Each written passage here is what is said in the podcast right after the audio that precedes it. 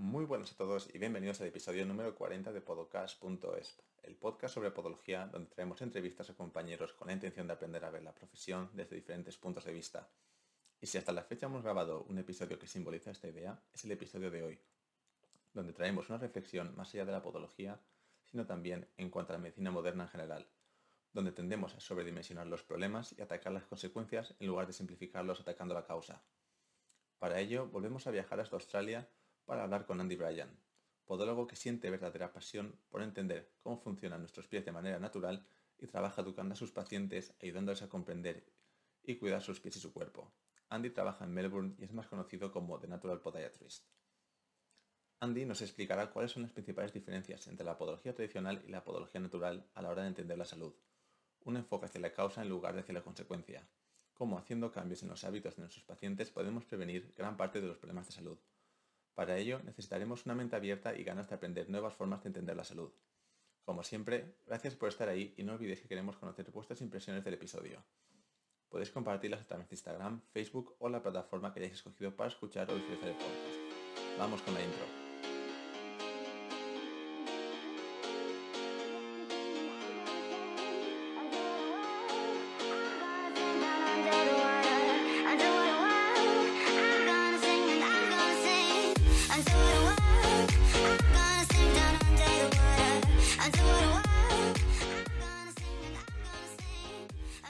Hi everyone and welcome once again to podcast.esp.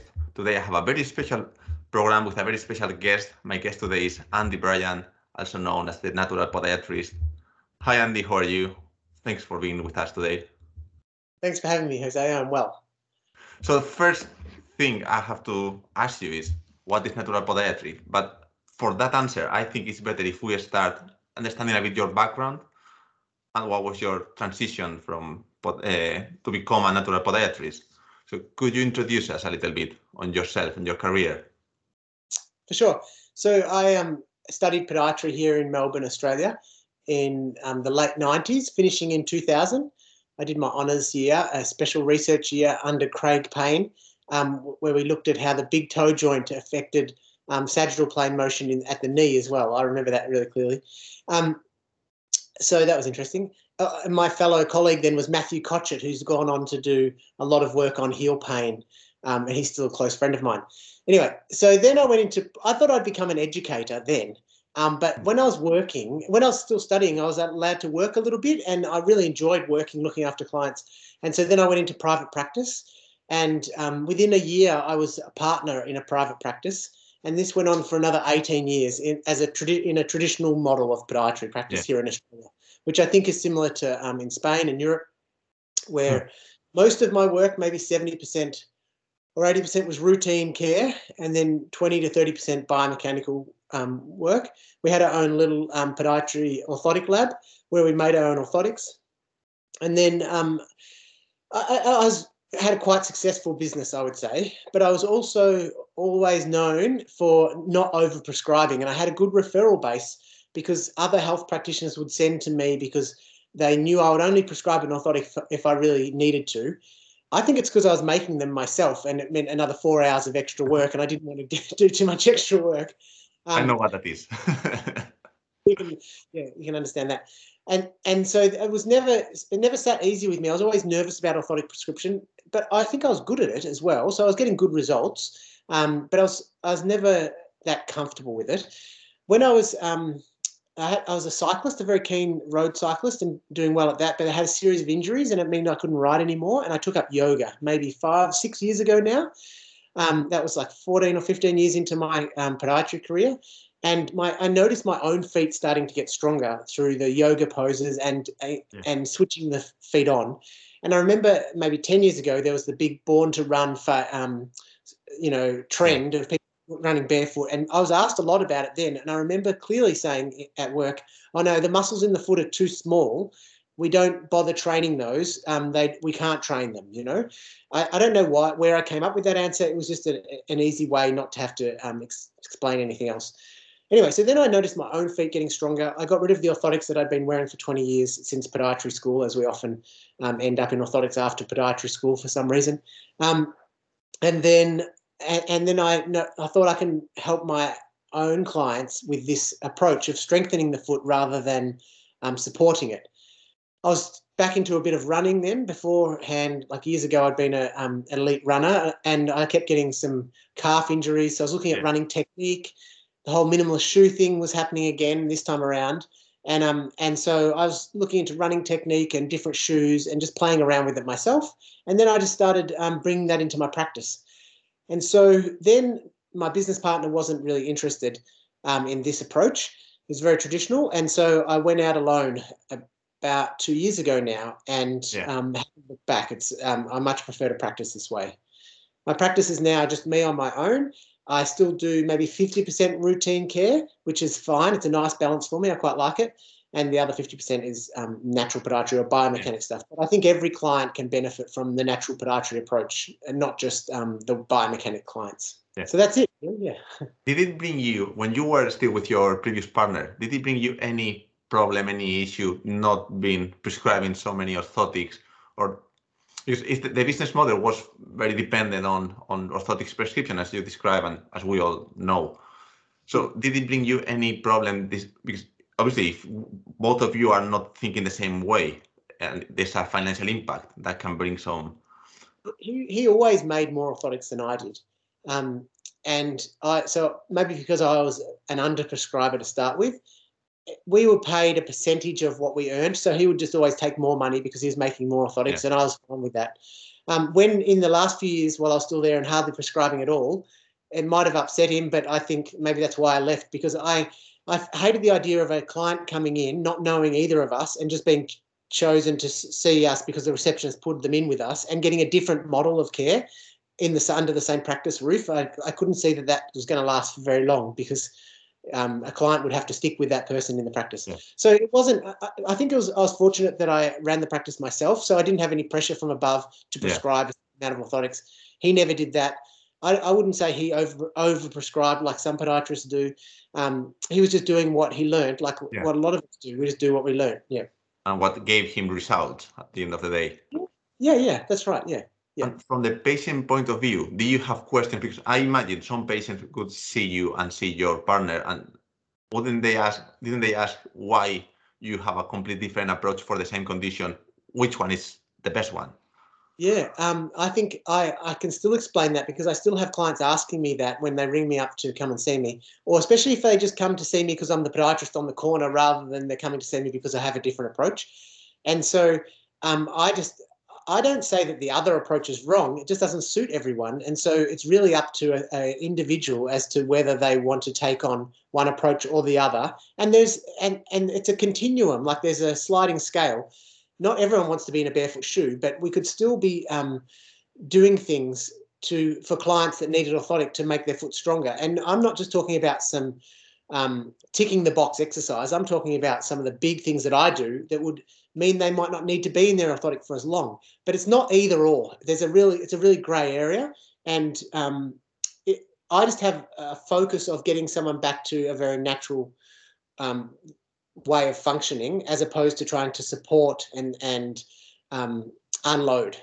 It, it yeah. was interesting. Recently, there was a um, a, a, continuing education here in Melbourne with three um, local podiatrists that are um, high in academia and research and with sporting clubs. It was it was called plantar heel pain, or it was called heel pain to load or to unload, and um, it was with the Sports Medicine Australia group. And so I was watching it alongside some physios and chiropractors, um, and and they're all of the view to load a lot of injuries and. Yeah at the end of this little three part discussion, all the podiatrists decided yes, unloading is still the way to go for plantar heel pain. And the physios and the uh, chiros, they're like, this is crazy. Like, what, what are you going to do unloading it all the time? You know, podiatry is really stuck to support and unloading. It's like the dog with a bone. And really, I think we need to move on and start properly loading things, and then we'll see better results. And that's maybe what natural podiatry is. Our body's meant to be loaded and used, and that's my aim to get people moving, you know? Wonderful. It's, I think it's a very powerful description. So I'm going to ask you a, a more specific description of what natural podiatry means for you, or what you how you understand it should be. Yeah. So, um, like I, I kind of just said then, I, I look through at every client through the lens of how far is this foot from the way it was designed to function, and and what does that mean for why they have an injury, or why they have an ingrown toenail, or why they have tight ankles, or or swelling in the foot, like for everything that anyone would come and see me for, and how can we move them closer to their natural function, or um, help their foot get back to um, more movement, more function, and how is that going to um, benefit them? And that's not always the case. Like sometimes I still have yeah. to go the other way and move them away from natural function. And um, but in that, that's the lens that I'm looking through all the time with every client, um, as opposed to thinking about unloading things so much. And I might still unload, but I might unload by increasing strength in an area or gait retraining or um, footwear changes or you know like i use different tools and i still use orthotics but not nearly as much hardly at all and nearly always off the shelf orthotics okay, because i imagine in this case uh, the your capacity to use this approach depends a lot on the expectations of the patient and how collaborative proactive the patient wants to be because it requires yeah. a lot of work from them so how yeah. do you do the triage to know which patients will be suitable for you and which patients will require a more traditional approach? So um, personally, I am my own receptionist now. I do it all, and so I'm triaging everyone I see, um, especially for the biomechanic issues. If someone comes because they can't reach their feet and cut their own toenails, um, I'm not triaging them as to whether they fit for natural podiatry. I might just say they have to wait three weeks and they'll go and find another podiatrist, and that's fine by me as well. that's how I might yeah. triage them. But um, there, I, have now become a podiatrist that people come to see because of the, my approach, and so it's it's easier to triage them. And there are other podiatrists like this in the world that are that have that um, that people now go and see them for those reasons, and and so that makes it easier because your your clientele are people that want this approach. And so, for example, I saw a guy this afternoon a 24 year old that's um, had a whole lot of knee injuries running and ju- he's just really into researching things and really wants to take this on and just needs guidance and he's pretty much doing it himself but he just wants me to guide him you know just make sure his yeah. biomechanics aren't he, again, he's a great example because he's probably got some femoral torsion, internal torsion going on, but then he's got tiv and pretty normal feet. But I reckon he probably had metaductus when he was a kid. There's a lot of stuff going on, but he's functioning really well. And the old podiatrist in us goes, "Oh, what do we do? How do we control this? How do we make this?" Um, into this ideal way of moving. But I think if we just take things slowly and let his body adapt, his body will work it out for himself, and he'll be um, running for a very long time with very um, you know, in, in a good way. So that was a really good example of um, what old podiatry would have done. They would have just thrown everything at it. Whereas I think um, a lot of the time, people people's bodies are totally capable of working it out for themselves. Yeah. You just have to, in a way, get out of the way or just spot, um, put out spot fires. That things that are like, oh, there's a mobility issue there. Let's work on that mobility. Or there's a strength issue here. Let's work on that. Yeah. Um, and you know, he, again, he's a good example. He's taken on the um, the whole ethos of um, of not just being about when he goes for a run, you know, like he's using a standing desk and sitting on the floor and working on his hip mobility and he's making sure he sleeps well and he's looking after his diet. And this is what natural podiatry is well. If someone comes to me with a health problem and that health problem is their foot, it would be negligent of me not to not to find out about the rest of their life and what else might be a factor in that problem because you could do the best treatment, whether it be uh, traditional based or natural podiatry based, yeah. and, and keep hitting your head against the wall. If you're not, if this person's only sleeping for two hours or, or having a high inflammatory diet or has a lot of stress in their life, and I'm not saying I'm going to become a psychologist or a dietitian, yeah. but if we're not bringing awareness to those things, then yeah. um, we're missing out on something. And natural podiatry is about that as well. So we could say that it's more about finding what we might be doing wrong or what we might be doing that is not contributing to our health rather than compensating that yeah we're, we're device or... yeah we're looking at the cause rather than the symptoms. And i think um, natural traditional podiatry has chased symptoms a lot and pain and this is um, something i've been thinking about a lot recently. Pain is the major indicator that we're trying to manage and really i think it sounds silly not to manage pain but if we look after function then pain will look after itself And um, I think we shouldn't be measuring always pain. We should be looking at function and um, how someone wants to function and how far away from that they are. That all this sounds wonderful, but if I'm the owner of a clinic, I say, okay, but how do I eat? How do I survive? So that yeah. brings us to the business model of a natural podiatric clinic. What yeah. would be the main financial sources, or how would it work if one of the main reasons for income is in many cases orthotics, and we are trying to avoid them in, in some way. So yeah. how would it work in that way? Um, firstly, I don't think I'm trying to avoid them. I just think I have a different way of um, treating with them. But um, the I spend an hour and a quarter on an initial consultation, and I charge accordingly for that time. Hmm. And um, I might see that I might see people maybe on average two to four times again after that, or one to four times. So I'm not getting them back over and over again, but they're talking about what I do, and so a lot of my work is that initial consultation, and I charge accordingly to that.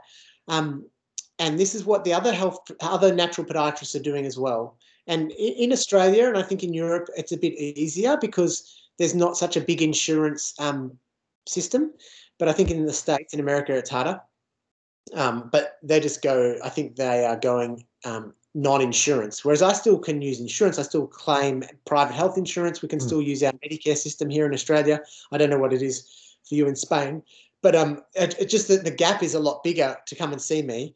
And um, I explain to people because people ring around. They say, "Oh, how much is your initial consultation?" And mine is two to two and a half times as much as the next podiatrist.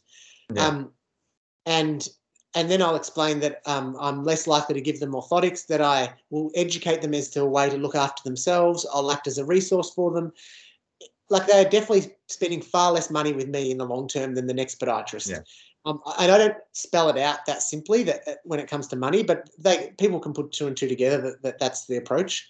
And so th- that's the business model. And, and I haven't tested it true fully because I'm still on my own. I don't have a receptionist. Yeah um, I do all the work myself, but I know compared, I, I ran a, a, traditional practice for 18 years, and um, I know that this model is just as financially viable because of the amount that I charge for my time and yeah. for people to be educated to look after themselves. And there's a lot of people that want that these days. They don't want to be given something just randomly. They want to know what's going on. You know, I spend 25, 20 to 30 minutes just finding about history. And I, I remember I used to have someone cast within within 30 minutes.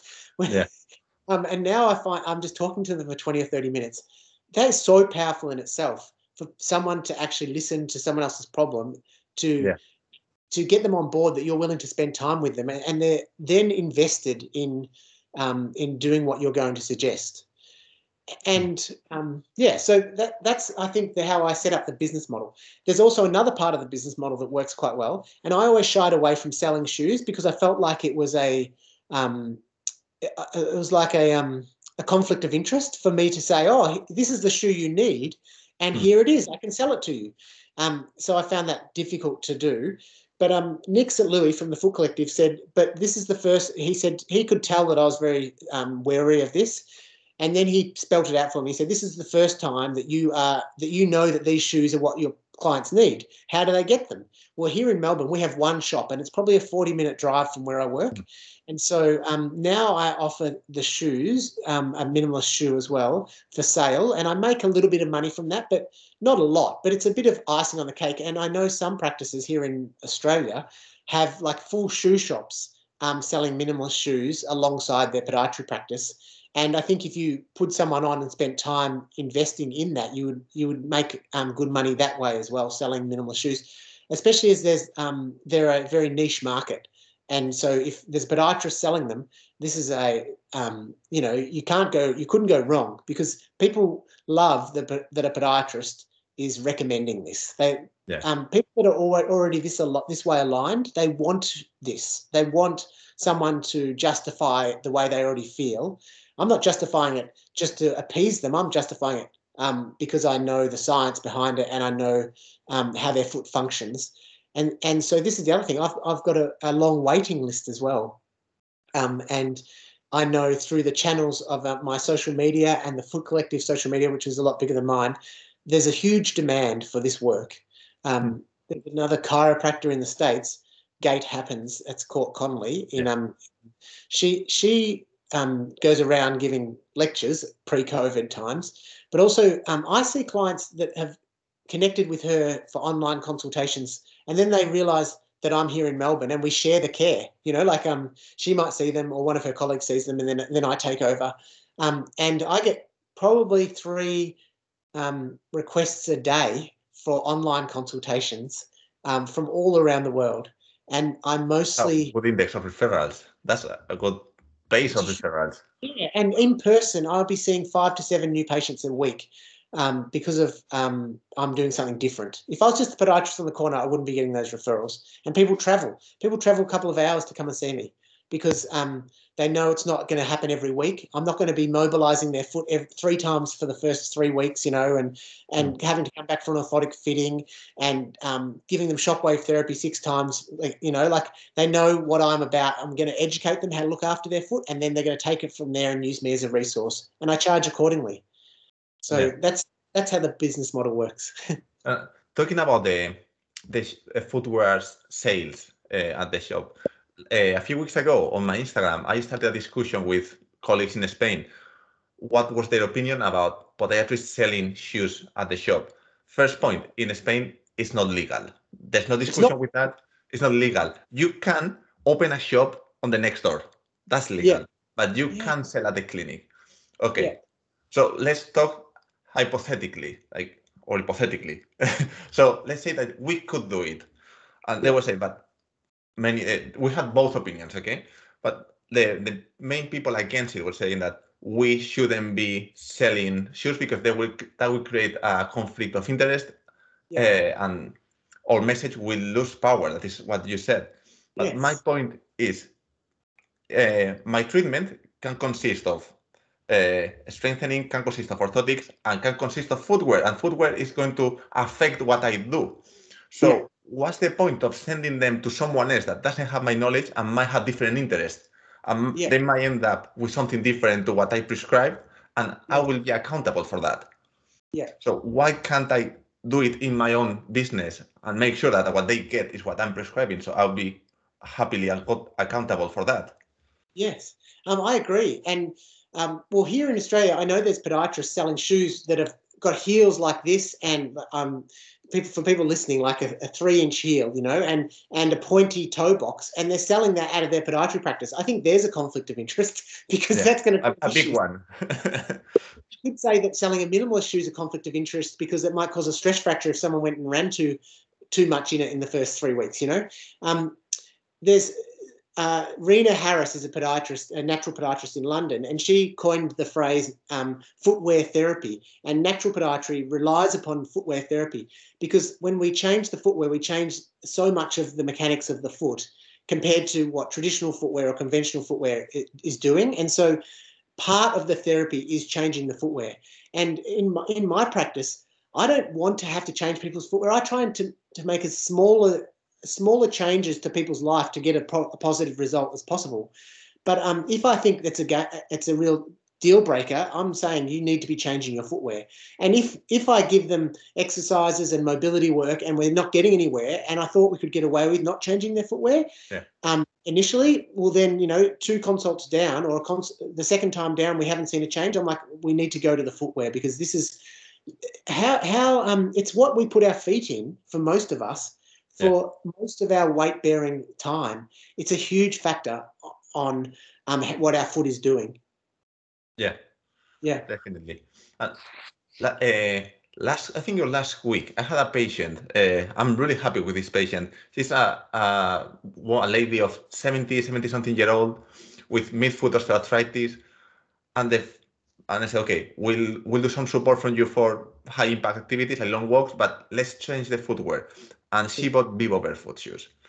Wow. In four weeks after, the pain was just with the Vivobarefoot shoes, the pain was half of what it was initially. And she was saying, This feels really good. Yeah. So just using Vivobarefoot shoes in four weeks. Yeah, that's a huge thing. Um, I I um wonder with midfoot arthritis. That's one thing that we might still use. Like if it's really um, it's such a hard thing to fix or to change because we've got so much movement that we should be having in that part of the foot, and supporting it sometimes doesn't work, and not and it probably sometimes needs support. But maybe what's happened is she started using some muscles in her foot that are now looking after those joints a little bit better. Giving stability.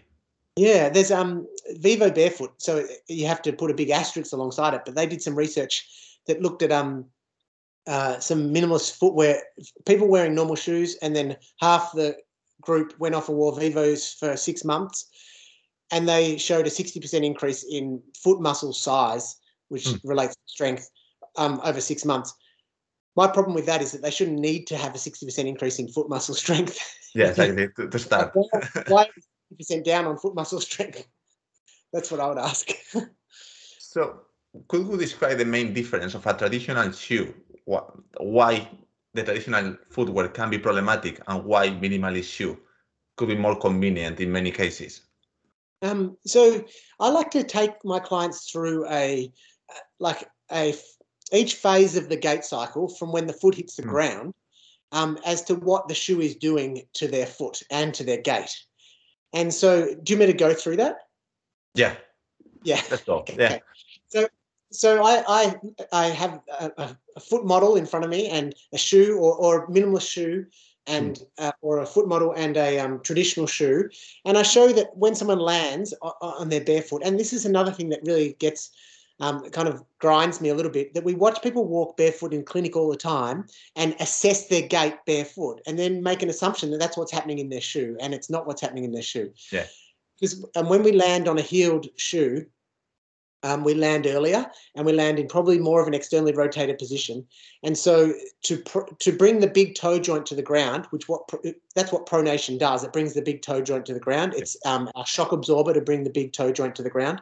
So when um, we land in that further externally rotated position and in an earlier position, there's got there's going to be greater moments, greater energy and greater force of pronation pushing us through to the big toe joint. When we land on a barefoot or in a shoe that mimics you being barefoot, so this is without a heel and without a heel counter, our foot lands um, more on the middle of the foot, and then it's a more gentle pronation. It's more in the um, sagittal plane rather than in the transverse plane, hmm. um, and so uh, it's a gentler pronation to bring the big toe joint to the ground. So that's the first thing. The heel, I think, creates more pronatory moments, and we know it. There's like in the old um, there was something called the Dunlop KT26er. I don't know if you had had it there in Spain, but it had a flared outsole, and we were told in podiatry school that a flared outsole created higher pronatory moments. But any heel will create higher pronatory moments. Yeah. Or if it's a foot that is more likely to sta- to not pronate so well, so more like a rigid cavus foot or something like that, then it, you're going to get more instability if you're when you're landing on a cushion on the outside of your foot than if you're landing on your natural heel. So I think what to summarize, and I'm going to go through the rest of the gait in a second, yeah. but I, I, tend to think that whatever we do naturally, a conventional shoe magnifies, and that's when we see problems. So the obviously the more obvious one is a foot that rolls in too much. Hmm. So we get to the big toe joint, and when we've pronated with, uh, naturally and without a shoe on or with a minimalist shoe on, shoe on, our foot muscles have worked to help shock absorb. So if we've been wearing a shoe that is stiff from the heel all the way through to the first MPJ, um, those muscles haven't had to do much of the work because the shoe is doing some of the work some of those shoes might have a medial post on them as well. And so I think that medial post is there to slow to slow pronation down because it happens quicker because there was a heel in the first place. So we don't need the medial post or yeah. the orthotic. Maybe that's why we need an orthotic as well, because we need it to slow pronation down because we landed further externally rotated and we're going to slam down onto that big toe joint. So the foot gets a better work workout and therefore is stronger if it's doing it itself, that pronatory moment and that um, shock absorption, using the muscles in the foot to help shock absorb, as well as the rest of the body. And then we get to the big toe joint. And if we push off straight through a big toe joint, this is the windlass mechanism. We all know that. Mm. But we also um, have the transverse metatarsal arch there, which has um, a bit of a spring like effect. So it squashes and then springs back up again. This is all happening if we have a bare foot. Um, and when those two things happen, we see all the muscles in the on the the intrinsic muscles in the foot Hmm. become rigid and make our foot stiff, and we can lever off really well. This is especially the case if our big toe is straight. There is hardly any conventional shoe. In fact, I would say there is not one conventional shoe that allows our big toe to be straight. They all push it towards the other toes. And so um, we lose some of the power of, of using that big toe. Um, most shoes, most conventional shoes, even though they do flex across the, their metatarsal joints, metatarsal phalangeal joints, will still be stiffer than what a natural foot would, should flex across there. And so you're not going to get the same um, effect of that transverse arch collapsing and the big toe joint pushing off as you would if you're barefoot or in a Yeah. minimalist. And therefore, those muscles aren't going to be as strong or doing their job as well. And it's not just them, they coincide with the rest of our body working well. So we're at the big toe joint, it's been pushed sideways, and already we got there with a lot of pronatory moment coming across. And if Yeah. the big toe push sideways, we're far less likely to be able to resupinate out of that position, and we're more likely to stay in that rolled in position. And and then the shoe company put in toe spring to help us push off. You know, like this is the on the front of the toe, of the foot that helps us be able to toe off well. And we're meant to push off against the ground with our toes, again lighting up the our whole foot, lighting up our the medial eh, um, part of our leg all the way into our pelvic floor by pushing off through our toes. When our toes are up in the air because of toe spring, or just pushing against the shoe that's up in the air because of toe spring, we miss out. So it's just not um, helpful for the way we're meant to function and the way we're des- designed to function. And you know, I'm obviously talking to a, a podiatry audience here, but we know that this these shoes came about because of a running boom in the 60s and 70s that had um, unskilled runners, as in poor technique runners, um, getting injured. And so we put in heel lifts and cushioning and support and stability. And now we wear it for everything. We wear that shoe for everything. And we Yeah. wear it, if it was only for your run, that's fine because your run might be 10 hours a week. But when we wear it all day, every day, this is having a huge detrimental effect on our on our foot function. Um, I think that's about it. That's how Yeah. I explain. Yeah. Yeah, yeah, yeah, absolutely. No, and I completely agree. And trainers are now a lifestyle shoe. And you see Yeah. kids of 10, 8 years with, I'm not going to say brands, but you can see these shoes with a massive midsole with that it must have three fingers of midsole. And it's someone with six, seven, ten- 10 year old. I'm thinking, what the, were they Yeah. thinking about? So, And that's a great point. And this is m- um, my big passion that children, when they're first, like we all know, um, if someone comes to you with their new walker, we're suggesting they're in a wide, thin, flat, and flexible shoe. And then when they're two or three years of age, we change the story and we start saying they should have a heel, a supportive heel cup, um, a stiff shank, uh, something to tie them in, something firm. Like what? How did their foot stop developing in that eight in that Yeah. eight months, whatever it was? It's the most crazy thing that we change the story from a new walker to I would almost rather people just put them straight into those shoes because then I wouldn't be confused why that message changes. that's a I very cha- good point. I, that as well. Yeah, it doesn't make any sense. Short time ago, I was reading a blog and, and seeing the faces of the footwear depending on the age of the kid. And, then, and as you say, after four or five year old, they we tend to put some some heel, something more supportive in the ankle. What has changed? In theory, the foot is stronger then. Yeah. So why do we need now help or some support on the shoe? I was trying to figure out that's it doesn't make sense to me.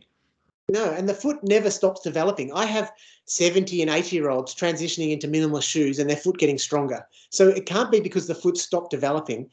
Their balance is getting better when they're 70 or 80 because they're in a shoe that they can actually feel the ground. They're more likely to be able to move in a more responsive way, less likely to fall because they can actually feel the ground. And so they're the same reasons we use it on a new walker. And Hmm. that reason pretty much never changes. And we wouldn't be having this discussion. We may be even out of a job if we never changed their Yeah. shoes. no, 18 months. I'd be happily out of a job. I just don't think that podiatry would be such a big deal if we didn't wear shoes that um, have all the attributes of our modern shoe. Yeah, and actually, in, in health in general, if we didn't have so bad habits, there wouldn't be such a big business in, in private health in the world or in public health. Yeah. It's just Yeah. things that we do that our health. we need to fix later. Yeah, and so I, I'm trying to do myself out of a job because I think all we should never change what the kids are in, you know. And there's Yeah. obviously like I, there'll be people saying, "Oh, but what about this situation? What about this situation?" Of course, there are individual situations, but I'm talking like 98% of people don't have the need for support on their foot Yeah. if they never had it. Um, yeah. So anyway, No, it's a, it's a very good point. Like that, and that's the thing of natural podiatry. Try to address the, the reason, the cause of the problem, and Yeah. not having to be constantly fixing the the, the issues. yeah, When we talk about orthotics, and I, I saw some time ago a post that you reposted on your Instagram. I think it was from the Foot Collective saying, uh, always that you leave a consultation with a podiatrist that they have put orthotics, make sure that you leave with a plan how to quit them, how to stop using them. Yeah. So I would like to hear your input about there. About yeah. that. So yesterday I put someone in a in a moon boot and like a, a walker for um for a stress fracture. Imagine if I put her in that and just didn't tell her when she was going to come out of it or what to do about getting out of it or and and that in itself is an orthotic. An orthotic is just a tool to help change function or to unload or to change how the body's function. And and so we as podiatrists we routinely as traditional podiatrists, I should say, we routinely put people in orthotics without an exit plan. We tell them that there's something fundamentally wrong with their foot or the way they move, and an orthotic is going to fix it and they'll have it forever. And then we send them a message every year saying, oh, it's time to get a new orthotic. And this is a very good business model. yeah, yeah, definitely. And so um, having it- it's like with any other part of the body. If you went to your um, to your osteopath or your chiropractor or your physio and with a sore neck and he said, look, you've really hurt your neck and you need to wear this neck brace for two weeks.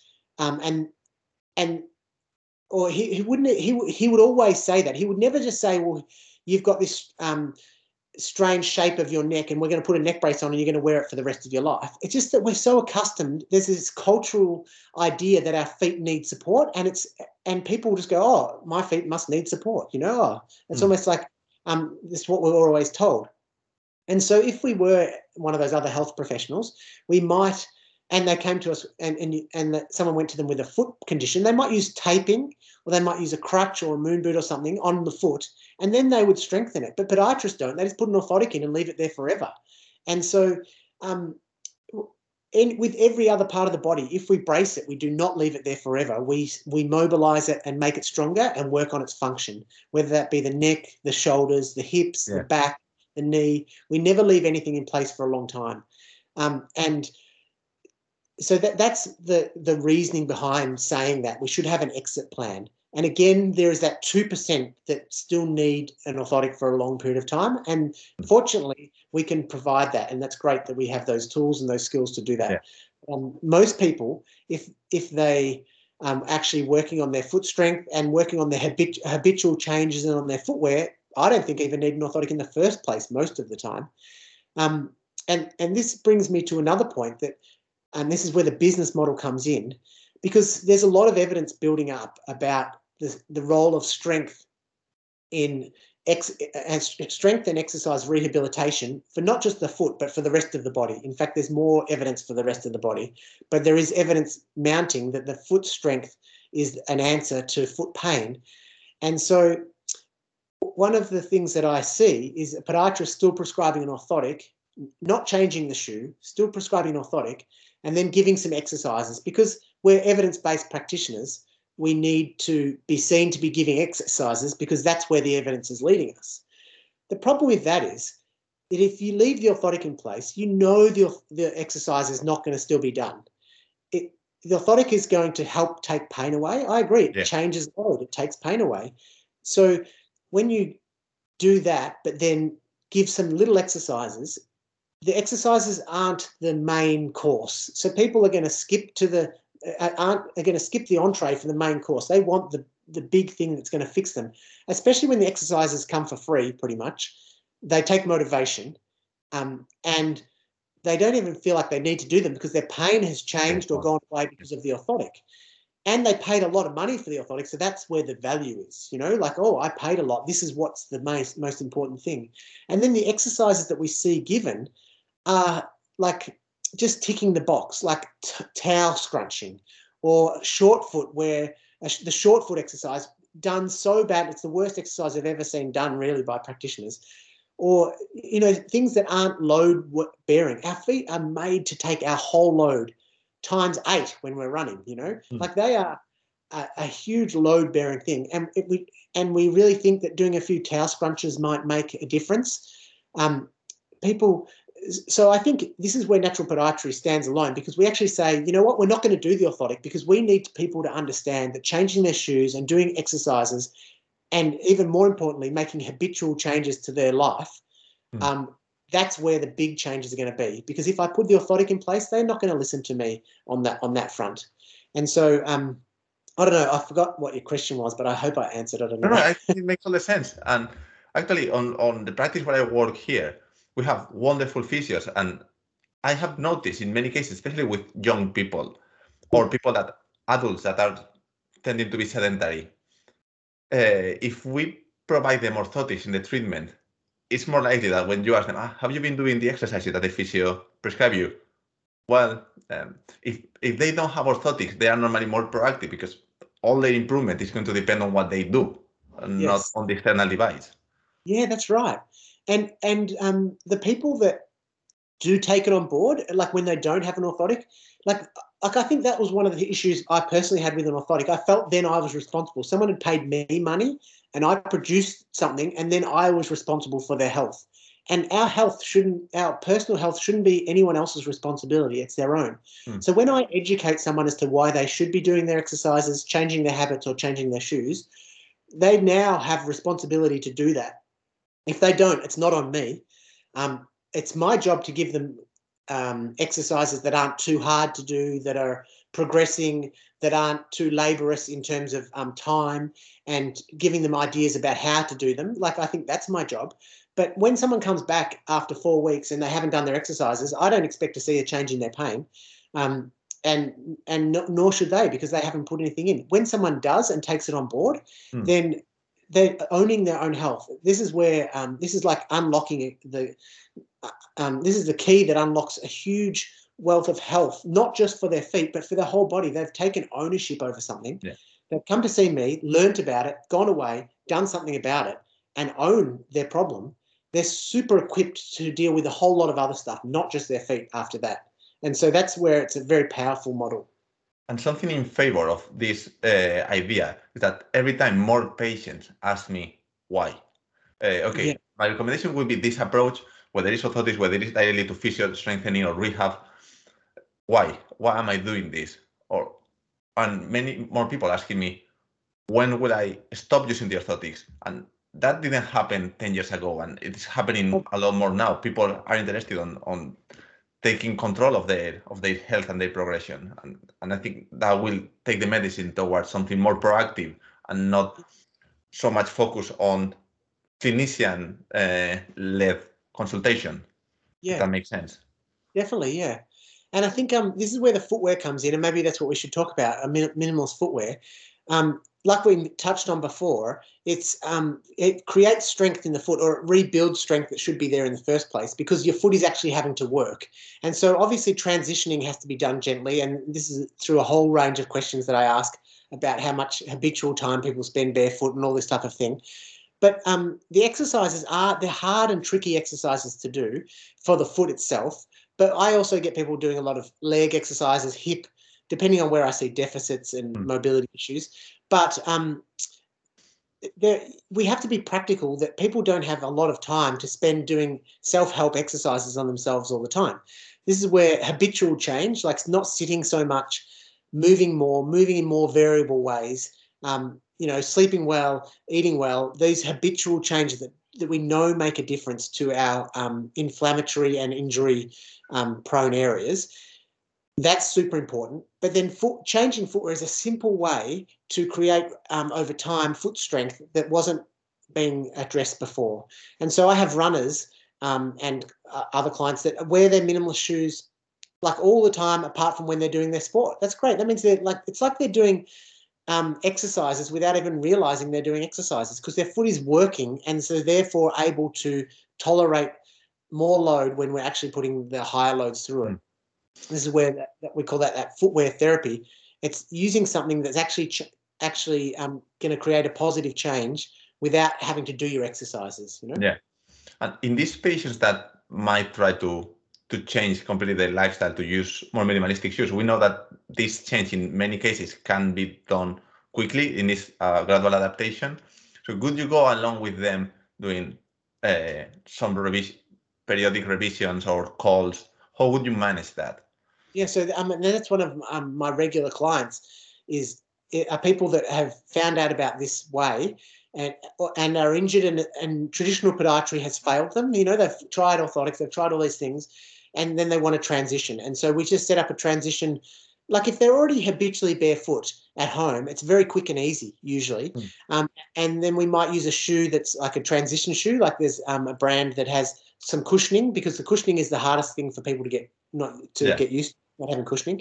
Um, and so we yeah it depends like some people don't need you to help them along the way but other people want to be seen every two weeks to help them along the way yeah. but i hope that i educate people well enough that i don't need to see them that often and then i i tell them just send me an email like they don't need a whole consultation to ask one little question and um so I have I, just act as a resource for people going forward. That could be a business model that I'm missing out on. You could set someone up on a program um, but I don't think that any like I love it that it's so individual. Everyone is so different. And if you came and sat in with me in clinic, you'd think, oh, he's saying the same things and doing the same exercises over and over again with all these same all these different people. But there's nuances to like I think a lot of people are generally weak in the same areas. So that's why the exercises are often the same. But then I tailor make them make their advice to their individual situation. So the same with my Instagram. You won't see advice that is like very specific on how to do something because I everyone I tell is different because it's um they're all individuals, you know. Yeah, and it's a bit going back to what we said before. The we are normally approaching general habits, and general habits are normally repetitive in people. Like, yeah. uh, like we all have the same idea of what a business shoe is or what a running shoe should look like. Yeah. So you with the same concept you will reach most people. And if if they need something specific that's where you're where you are to help. Yeah that's right. Yeah that's it. Exactly. Yeah. So, yeah. moving forward could we mention a few brands shoe brands that you could recommend? Uh, could we say like lifestyle shoes and some running trainers uh, brands that people could have as a reference as a reference to use with their patients yeah. So I think um the shoes have, need to be wide at the tip so the toe, big toe can be straight. They need to be ideally thin in the sole, but that's the negotiable one, I think. Yeah. They need to be ideally flat, but as less drop as possible. And again, if we're talking about transitioning, we need to lower them down slowly. If they if they're used to like 15 mils drop, to go to zero is going to be a big issue. Um, and then flexible flexibility allows the foot to move and the joints to move, and then the muscles move, and then they get stronger. So um, shoes need to be wide because when they're wide, we get that straight big toe, which helps so much of the foot. And so the, that's like the non-negotiable for me. And so when people come out with a minimalist shoe that is too narrow in the toe, like even something like a Converse Chuck Taylors or um, Vans, they're almost like they're a minimalist shoe pretty much, but they're too narrow in the toe. And so it's actually detrimental to like it's even worse than like that's when you need more support because you don't even have support to stop your foot rolling in more because your big toes there. Anyway um anyway so that brings me to the shoes altra a-l-t-r-a they've got a shoe called escalante. Um it's zero drop but it's got like two centimeters of um of cushioning throughout. Um, it's got a beautiful straight big toe area so your toes can really splay and be used. And so a lot of my I would send more people into that shoe or into that brand of shoe than any other shoe really because um, it's an easy way to get people to get their toes splayed you know for any anyone with an ingrown toenail or a corn or any anything that is because their toes are squished in conventional shoes this shoe is um, ideal for it but they just look like runners which a lot of yeah. people wear anyway and a lot of people run in these now as well don't you run in them didn't you get some? i run on Altra Torin I, okay, yeah. a bit more cushioned i wanted yeah. something i'm transitioning so yeah I'm using the Altra and uh, honestly, Altra is not paying me for this, but I have never run in anything more comfortable than that. Now I, am still alternating with some Nike Pegasus that is yeah. 10 millimeter drop, and yeah. doesn't feel that right anymore when I run on the Nike. Honestly, Yeah. it's been one month of using Altra. And what's the the um, comfort level? The, the cushioning or is it the splay? Is it the, the that I can feel my toes moving when I run on the Altra? And actually, I feel my my gait. This is a completely subjective, might be completely against what the evidence says, okay? But when I run, not feeling the heel makes me feel more free. Like my steps are are quicker, and when Yeah. when I feel on the Nike that I have to step with the heel, I feel like in some way I'm forced to adapt the heel to the floor. So I Yeah. lose some time doing that every in every step. It's, Yeah. it's true that if I do a long run, as I get fatigued, that's a pro that helps me. But on Yeah. short runs that I can manage well, having the freedom of not feeling the heel, of Yeah. just feeling my my foot with some cushioning on, uh, like the Altra do, Yeah. gives me a more comfort and more control of my of my gait. Yeah. Think Yeah. that makes sense. Yeah, I think it does. Yeah, um, but like you said, it's a one of one study. Um, but that's not unusual to hear that this is what people feel. And the biggest um, roadblock is the way it looks, which is just crazy. That um, anything that looks like a proper human foot is seen as a bit weird these days. Yeah, yeah. all these shoes I mentioned are going to be looking a bit weird because they all look like a proper human foot, which which is proper toe splay, like a baby's foot. Um, so then, then, and there's another one called Topo, T O P O, Topo Athletic, and they've got some with a bit of a drop and um, some that are flat, and they're nice and broad as well. So that, they're good um, transition shoes. I don't have as easy access to them here, so um, Altra is the one that I tend to lean towards. Um, and then we go down to full minimalist shoes. There are some minimalist shoe brands that have a bit more cushioning in them, like Xero, I think, do have a bit more cushioning in them, and some Lems do as well. And Joe Nimble is another one. Um, the big one that is easily accessible in, I know in the in here in Australia and in Europe is um, Vivobarefoot, and they're not the be all and end all. They're quite um, shallow, and they're not as wide as some. So um, you know, I have true like real barefoot people say that they just can't wear Vivos because they're just not wide enough. Um, That's and, extreme. yeah, it is That's the extreme, extreme of needing something wide. once you're in this world, um, it's not that extreme. It's quite common to hear that. yeah. Um, but fortunately, in Europe, there's a huge um, market and huge. Um, there are many, many brands, like hundreds of brands, and um, there are good websites. Someone like Anya's Reviews. She's in the states, but she has them all listed. Or there's another one called the Barefoot Shoe Review. Um, the Eastern Europeans seem to be really into it. There's a lot of shoes coming out of Eastern Europe. Hmm. Um, Be Lenka are a big shoe brand that are really broad and wide. But th- these are full minimal shoes that um, take like people put them on and they, you know, they feel like they're falling backwards because they're so unused to putting a shoe on and there's no heel pitch, or they feel like there's no shoe on, or they feel like it's too big straight away because there's actually space around their toes. Like it's it's quite a um, interesting thing to put someone in their first pair of barefoot shoes. Like you can see them like trying to ca- calculate what's actually going on. I'm putting a pair of shoes on, and it doesn't feel like a pair of shoes. You know. Hmm. I saw her today. It's really interesting. She's got um, Charcot Marie Tooth um, CMT, but maybe a strange variant of it. Like it's not ticking all the boxes. And and so traditional podiatry has pretty much failed her, and she's really motivated to do exercises and get moving and do all these things, you know. And so she's been in like Skechers in a big cushioned Skechers Yeah. shoe, pushing her toe sideways. Falls risks are a big issue for her. Um, and she and I said, "What do you wear at home?" And she's like, "We're in lockdown for like the longest time ever. No one else in the world has been in lockdown like we have here in Melbourne." And she's been she's barefoot at home all the time. And she says that's the only way I can make sure I don't have to use my walking stick around home. And like I was like, "Wow, this is amazing!" Like she's she's obviously sought me out because I promote barefootedness as a good thing. Um, but she's she's just told me that she's going to be best off in a minimalist shoe. She feels m- most stable and getting all the feedback. Like already her um, neurological system is lacking so much feedback from her feet. Hmm. If there is any left, we need to maximize it to help prevent her fall. And if we're pushing her big toe sideways and and the muscles in her foot are being um, already wasted away because of the disease process, if we're then putting a stiff shoe on, then they're only going to waste even more. We need to get as much input there in there as possible. So it will be a very slow transition for her. But I think um, it's not just for like the active people. It's it's pretty much you can um, put this on to so many different people. Like everyone has feet. Everyone that has feet Yeah. can move naturally with them. Yeah, and actually, I normally tell them, try it, and you won't you won't come back to traditional shoe once you feel it. And Yeah. I said I've been using Vivo for six months now. Yeah. less than six months, and honestly, Vivo doesn't pay me neither. I wish, Yeah.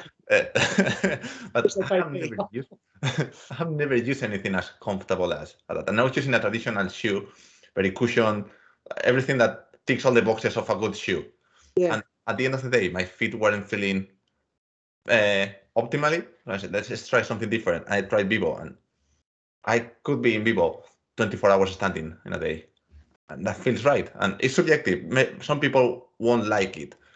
Yeah. In my experience, it it helped me, and I recommend everyone to everyone understand Yeah. that not everyone that can be eligible for doesn't have any condition that contraindicates a, a barefoot shoe. I recommend Yeah. to try it, have a feeling, and if it's not their thing, they can always come back to traditional shoe. Yeah.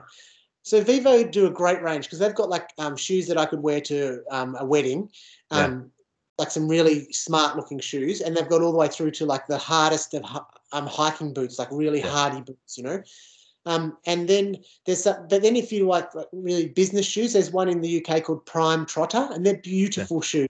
There's another one called Carrots, um, C R C A R E T S. They're beautiful suit shoes that you know, like I have um, business people wearing in their like finest Italian suits in these um, in these barefoot shoes, which is pretty cool. Um, yeah, so i- i- there's not an excuse to not be in a barefoot shoe if you really want to be in one. Yeah. You know. Yeah. So, as a last point of today's interview, uh, I would like to talk about Natural, Podi- Natural Podiatry Project. Yeah. This is a project like led by you and some other colleagues around the world, and I think our our listeners today, our audience, that we have uh, awakened something, some light in them, some different way to think, might be interested in knowing a bit more about. Yeah. So um, Nick St. Louis, he runs a, a group called the Foot Collective in Canada. He's a physical therapist, um, or was. He now just runs the Foot Collective. Um, but he um, and I are talking about how podiatry has such a powerful voice. Like if podiatrists say for everyone to be, you know, in a stiff shoe, then everyone is in a stiff shoe. And so um, this is what we're up against as as proponents of natural foot function, because podiatry, you know, the foot experts are telling us the opposite of what we're suggesting. So um, there are other podiatrists around though that are thinking like this, but we're not united in any way. Mm. And so this, first and foremost, I want it to be a community, uh, a group, so that we can feel like a community and talk to each other and understand what other people are doing. Because I know there's a guy like 50 k's down the road doing it, but I don't even know what he's doing. And I'd want to know what he's doing because then I might be able to do it better, and he might want to know what I'm doing, and then we can all together grow. So first and foremost, I want it to be a community community of bringing those that are already involved in this type of work. Um, so it's Nick and I and Rena Harris in London, and then um, Ray McClanahan. He's the um, starter of Correct Toes. They're like the toe spaces. That um, he he started that up. He's been doing this work for like 25 years, and for him it must be so exciting because finally some other people are getting on board. You know, um, and he's not a lone voice.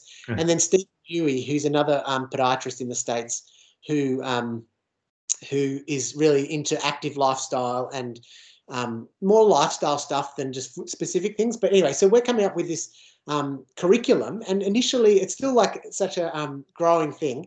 But initially it was us doing like there's 40 different topics, and that, uh, 40 different topics that are obviously relevant to podiatrists, and it's not teaching podiatrists how, or it's more um, it's not like relearning. It's just re re um, redefining how how you look at a thing. Like one of those talks, Mm. I go through how I how like I did today for you, how I explain um, a normal foot's function barefoot versus shod. You know, um, that would be one lesson, and and there's like 40 lessons. But what we're struggling with is coming is we're not very good in front of the camera and doing these lessons.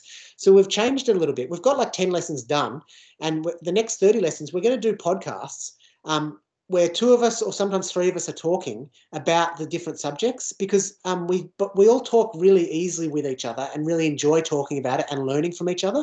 And this is, as you would know, um, podcasts are the way people love to learn these days, and it's such a convenient way to learn when people are commuting or exercising or whatever.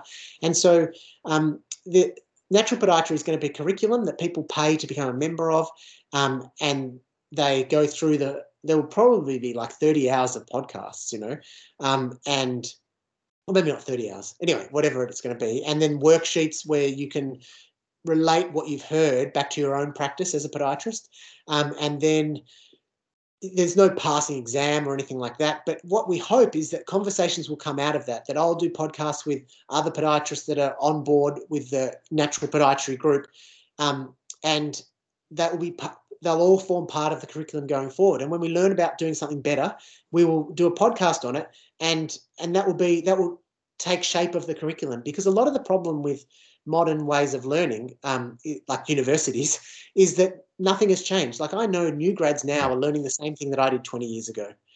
I think I would love to have a natural podiatry project a natural podiatry um, subject at uni where all the students got given a pair of minimalist shoes at the start of the term and had to transition themselves and the exam was a, a two hour barefoot hike in the forest you know? That, that wouldn't that be a powerful tool for up and coming podiatrists?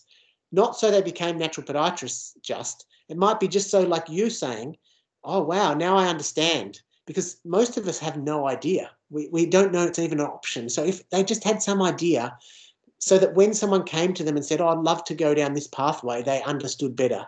And they didn't say what I said 10 years ago and say, oh, no, you can't strengthen your feet, yeah. you know? Um, so they're, they're like my visions for natural podiatry.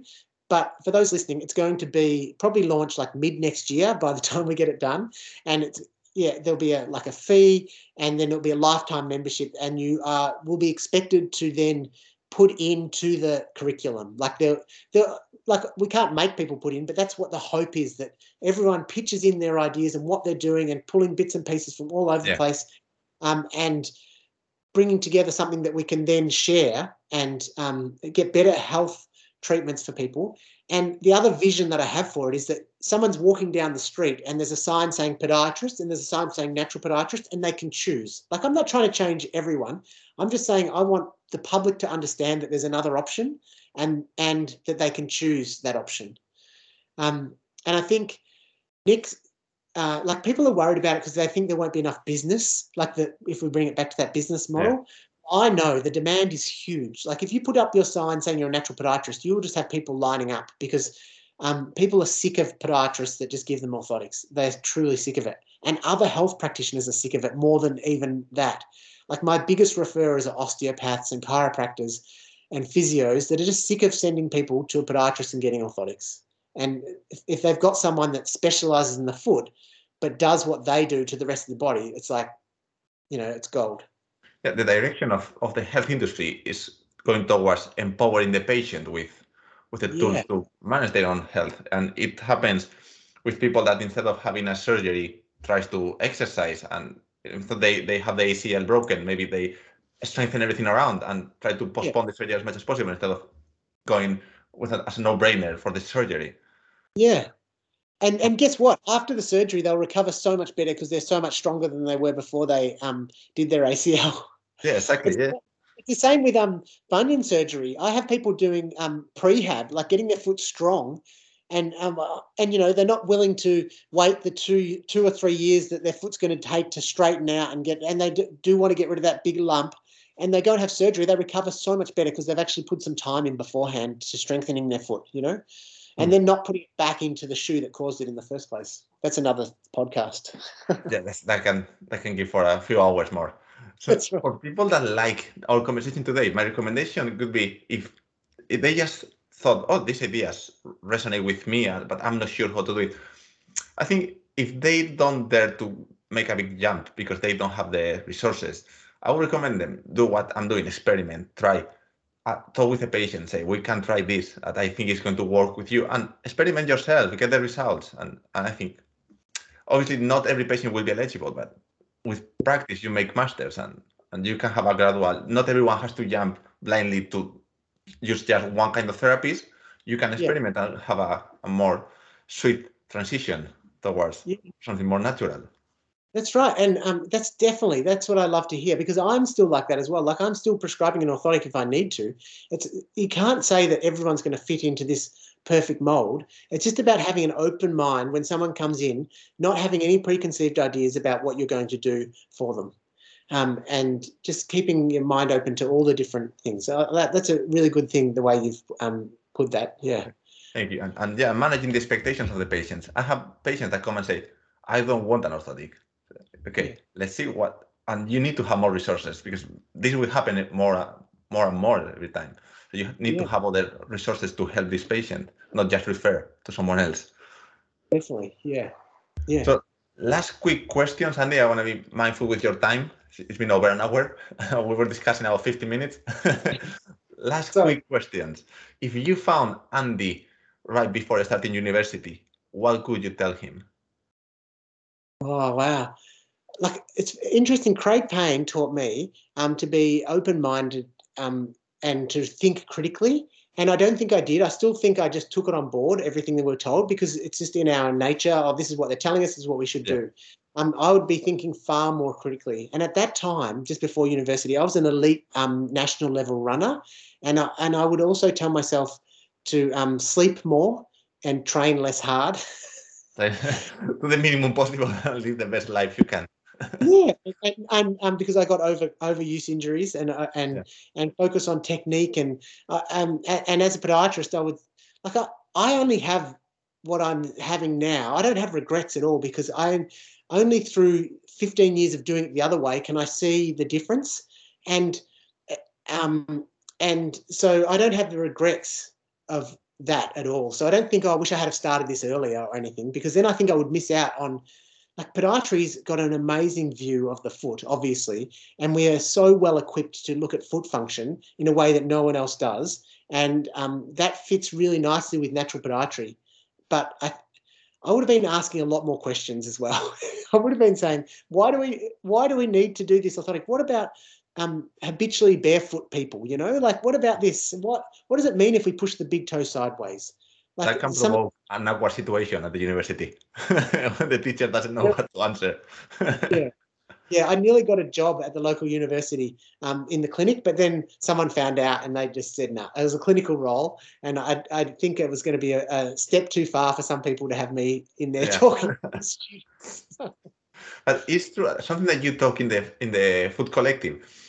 Universities are getting a bit stuck on traditional uh, traditional knowledge, and there will be a space for alternative uh, sources of knowledge like the Natural Podiatry Project, or as we're seeing on small practitioners, small clinics that they do their, their own work on research and they can provide later, later some some training to other podiatrists. And that I think that's happening because some universities are getting a bit backwards, a bit stuck with yeah, traditional knowledge.